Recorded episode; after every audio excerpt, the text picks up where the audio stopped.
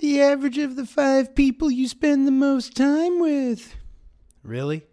In this episode, Dr. Kashey suggests an alternative to accepting that fortune cookie bumper sticker garbage. How about respecting the role other people play in your life and making decisions for yourself? Roll the intro!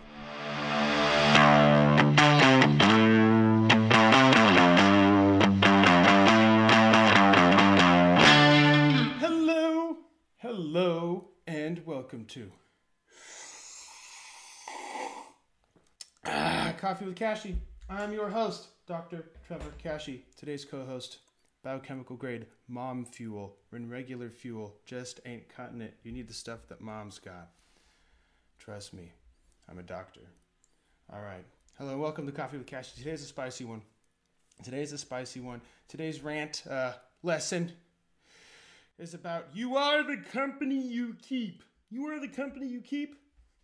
But this, you are the company you keep. The average of the five people you spend. Ah, almost entirely BS. You know, the average of the five people you hang around, you are the company you keep, etc., etc. So here's what you're learning. Here's what you're learning. Is the company you keep important? Yes. Heck yes, it is.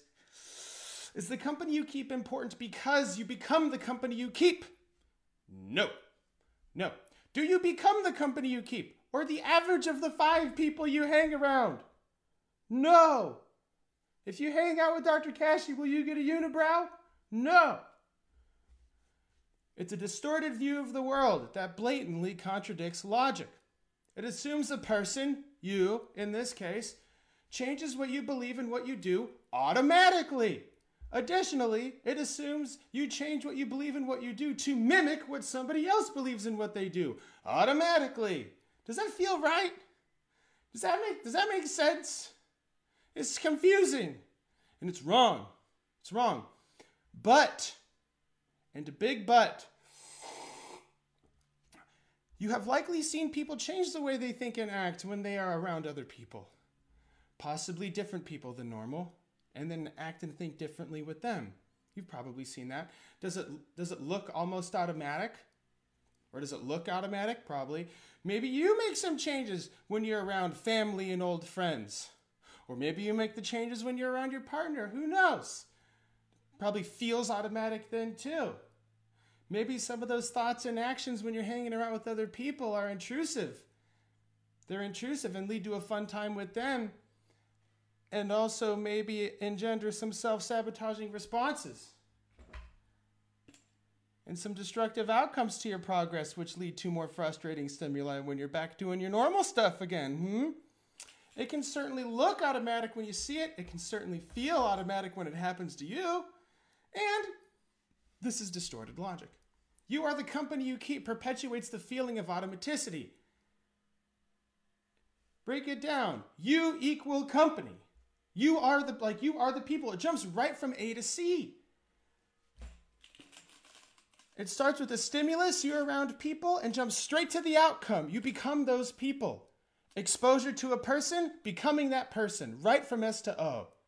Do you see the confusion? Do you see what's missing here? Please, for the love of Pete, throw down the hashtag R. If you think going right from stimulus to outcome is absurd and that the response to that stimulus is missing from this equation, please throw down a hashtag R. Again, this jump, this jump, it blatantly ignores you. Your response, your R to the stimulus, your thoughts, your conclusions, your inferences from the information you gather, the information where you choose how to respond. Hmm. This means that you are the company you keep, and you are the average of the five people using the blah blah blah. Throws all that right out the window. Your free will, your ability to choose what you believe and what you do, throws it right in the garbage. Consent, garbage. You're hanging out with them. You're like them. Choice, garbage. Thoughts, decisions, values, ah, garbage. Why? Because evidently you're in the same vicinity as somebody else. It's asinine. Monkey see, monkey do, right? Wrong, okay? But wait. If you are the company you keep, and they are keeping you as company, won't they be like you? Why do you always have to be like them? Where's that universal? Who like who's keeping who here? Also, if you are the company you keep and you opt to be alone, are you now nothing? Are you dead? Maybe that's another way jump people jump from, from A right to C, from stimulus right to outcome. Hmm?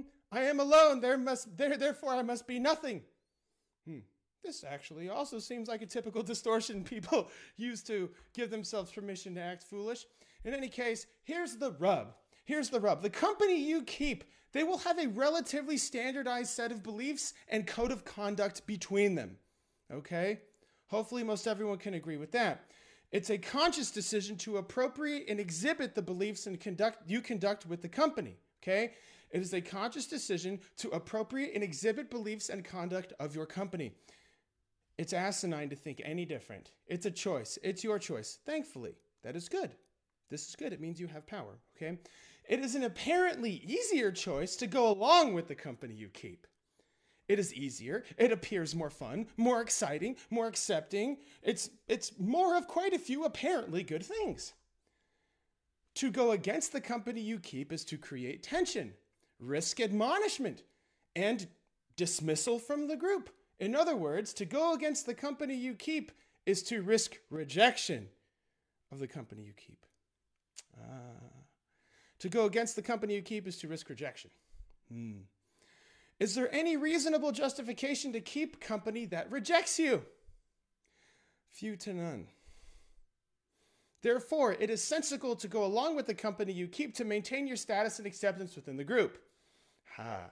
So, you are the company you keep reads more like it's convenient when the company you keep accepts you, it's frustrating when the company you keep rejects you. Hmm. Therefore, it is your choice in the context of whether you influence the frustration or you influence the acceptance and convenience. That's the choice. That's your influence. So if the group's beliefs and code of conduct are contradictory to what you want to achieve, that's a frustrating stimulus if there ever is one. If the people you hang out with are against the stuff that you want, well, now you're in quite the pickle. Your frustration and anxiety builds between S&R, between stimulus and response. That space between frustration and anxiety start building. You start getting strange urges as you vacillate between the potential responses, and the space between stimulus and response gets smaller and smaller. Hmm? Acceptance is convenient. Rejection is frustrating. But but being blocked from the thing that you desire to improve your mind and your body, that's frustrating too. Ah! It's all frustrating. Do you risk making yourself miserable by neglecting your mind and body and what you want to achieve, but increase the probability of being accepted by those around you? Or do you risk making yourself miserable by neglecting the beliefs and the code of conduct of the group in favor of making progress toward and achieving what, you what, you, what you set out to do with your mind and body? Hmm? Or do you take a third option? Just pretend, start pretending. Believe one thing and do other things. Juggle this, avoid that excuse here, white lie there. That seems like a recipe for healthy relationships. Anxiety, misery, and frustration make for great side dishes when the main course is pretending. Which courses of action increase the probability of a constructive outcome at O? Which courses of action increase the probability of a destructive outcome at O? It's hard to tell. It really is hard to tell, especially when you're stressed out. Why? Because when you're stressed out, the space between stimulus and response shrinks, making it harder to do smart stuff and easier to do dumb stuff, making it harder to tell the difference. Friendship, companionship and partnership, they're all serious business. They're all serious business. Rational and constructive eating is about rational and constructive thinking in general and actions. TKN just uses food as a fulcrum to drive that point home. And the results of changing the way you eat and drink and use your body on purpose and with purpose, they speak for themselves because your body keeps the score. Hmm? TKN champions the far more rational approach. Some relationships are more constructive, some relationships are more destructive, some relationships are apparently neutral. But neutrality is probably closer to destructive because it still consumes your resources, leaving you with a net negative, okay? Sometimes, many times, when you desire change, the constructiveness or destructiveness of your relationships reveal themselves in concerning and frustrating ways. which means a response is coming. And that response is your choice, okay? Because that helps influence whether the outcome is constructive or destructive in the context of what you want to achieve, okay? How many relationships revolve around eating? Where if you removed the eating part, would the relationship go with it? How many relationships revolve around drinking or debauching? Where if you removed it, then the relationship would go with it. How many relationships revolve around bitching and moaning and whining? Where if you removed the bitching and moaning and whining, the relationship would go with it. Hmm?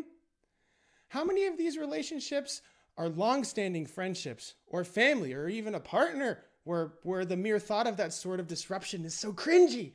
Well, when that happens, it's really confusing what a good response is. It's hard to determine what a constructive or destructive outcome looks like because it, it appears to be that you're damned if you do and you're damned if you don't, right? That's what it means. That's what all this means. Are you the company you keep? No. No. Are you the average of the five people you spend your time with? No. No. The thoughts you think are primarily your choice. The way you act is primarily your choice. Is it scary as heck to take a risk to be happy? Once you start integrating TKN's perspective on relationships, you'll start seeing the outcomes. You'll start seeing the outcomes of your responses to those stimuli of spending your time with them and them spending their time with you. At such time, you can and better will be better off, even if it's a hassle, to dispute the distorted beliefs you have around the potentially destructive relationships in your life. And maybe even have responses to have constructive outcomes with the relationship. Okay? So dive right in. Take a few minutes. Think of two people, specifically two people you interact with that have an apparently destructive influence on your outcomes. They may chronically try to frustrate you or incite self downing. They may enable your self sabotaging behavior. They may push you to do sabotaging things. They may push you to convince yourself to do sabotaging things in the name of fun or for the group or whatever. They may make it easier for you to sour your own mood because they are sour. What sort of negative thoughts and urges do they cultivate in you? The whole point is to integrate acknowledgement over acceptance. Acceptance means you recognize it and you're okay with it. Many times that's a problem. Acceptance, many times, is a problem. Often it's better to acknowledge something. Acknowledgement means you recognize it's there and you still reserve the right to have a problem with it. Why? Because then you can have a response and therefore a constructive outcome to resolve what you have a problem with, rather than just accepting it for what it is, trying to move on and being miserable because it conflicts with your beliefs. Okay? Hopefully that makes sense. So, there is a different methodology for people you live at home with. Okay, if there are issues with somebody living in your home, then message then message directly. So this is practice for all those other people. Okay, outside the house, at work, etc., etc. Uh, who who and how is this person a negative influence? Okay, who and how is this person a negative influence? What negative thoughts or urges and or urges does that negative influence provoke in you? How much exposure can you limit with this person? What about how much exposure you're willing to limit? What is that difference? That will give you a clue in terms of in terms of a lot of things, especially in terms of your self-esteem, okay? And four, what is your intent to implement? What are you doing about it and when? Okay? God, we do have a little bit of time. You'll get an example now and, and just hit up your primary support to go through this exercise for yourself. If there are some other people in your life you want to work through this with or for, okay? Or drop Dr. Kashey a message and TKN will hop on the phone with you, okay? so let's let's do an example. Who who and how is this person a negative influence? Karen. Karen. Gosh, Karen. She eats and drinks while she complains about stupid stuff and wants me to drink and eat with her while she complains about stupid stuff. Hmm. Okay, number 2. What negative thoughts and or urges does that negative influence provoke in me? Well, complaining is fun. Eating and drinking while doing something is also fun. It makes it funner.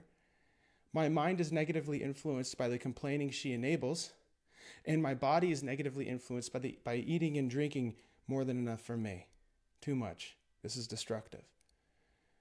Okay, so number three, how, how much exposure can you limit? What about willing to limit? Well, I could reasonably, I could limit all in person contact with Karen. My life would still go on pretty much as normal. But because I like Karen, I'm willing for now to limit some of the in person exposure and instead let her complain or chat over the phone. Okay? So, again, what is your intent to implement? Number four. Well, if she asks me to go have a drink, then I'll thank her for thinking of me. I'll tell her I'm changing my eating and drinking habits and that I'm happy to chat over the phone if she wants a friendly ear. Hmm? Lastly, this is practically always and practically always is about you. It's easy to think about a negative influence of, from a person and, and use that as a reason to, to judge the person. That's also asinine. That's a dumb idea. People will people. Besides, you are to some degree choosing to spend time around this person and consciously allowing them to influence the way you behave in the name of misery inducing convenience. Okay, this is good. It means you have the power to change it, right? And you do. Thank you so much for learning. Stay rational. Until next time. Want to continue having coffee with Dr. Kashey? Head over to iTunes to subscribe, rate, and leave a review. It is very much appreciated. Thank you, and see you next week. Dr. Kashey is out.